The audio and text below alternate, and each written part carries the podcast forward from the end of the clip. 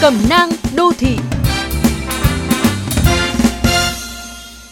Các bạn thân mến, tuần qua, dịch COVID-19 tiếp tục tấn công các tòa trung cư quy mô hàng vạn dân ở Hà Nội. Một chủ đề từng được bàn luận sôi nổi đã nóng trở lại trên các diễn đàn. Có nên để trẻ em chơi tự do ngoài hành lang? Những người ủng hộ lập luận, đây gần như là không gian duy nhất giúp trẻ em giải tỏa stress.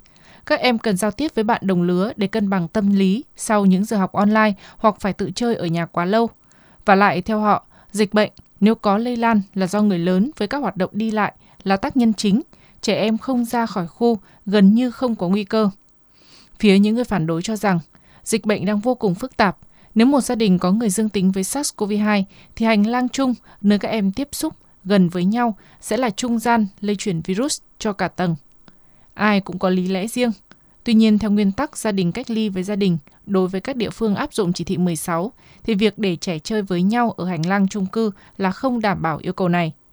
Hà Nội và nhiều địa phương trên cả nước đang bước vào giai đoạn then chốt trong phòng chống dịch COVID-19. Nếu người dân không chấp hành nghiêm, chỗ chặt, chỗ lỏng thì giãn cách có thể sẽ phải kéo dài hơn.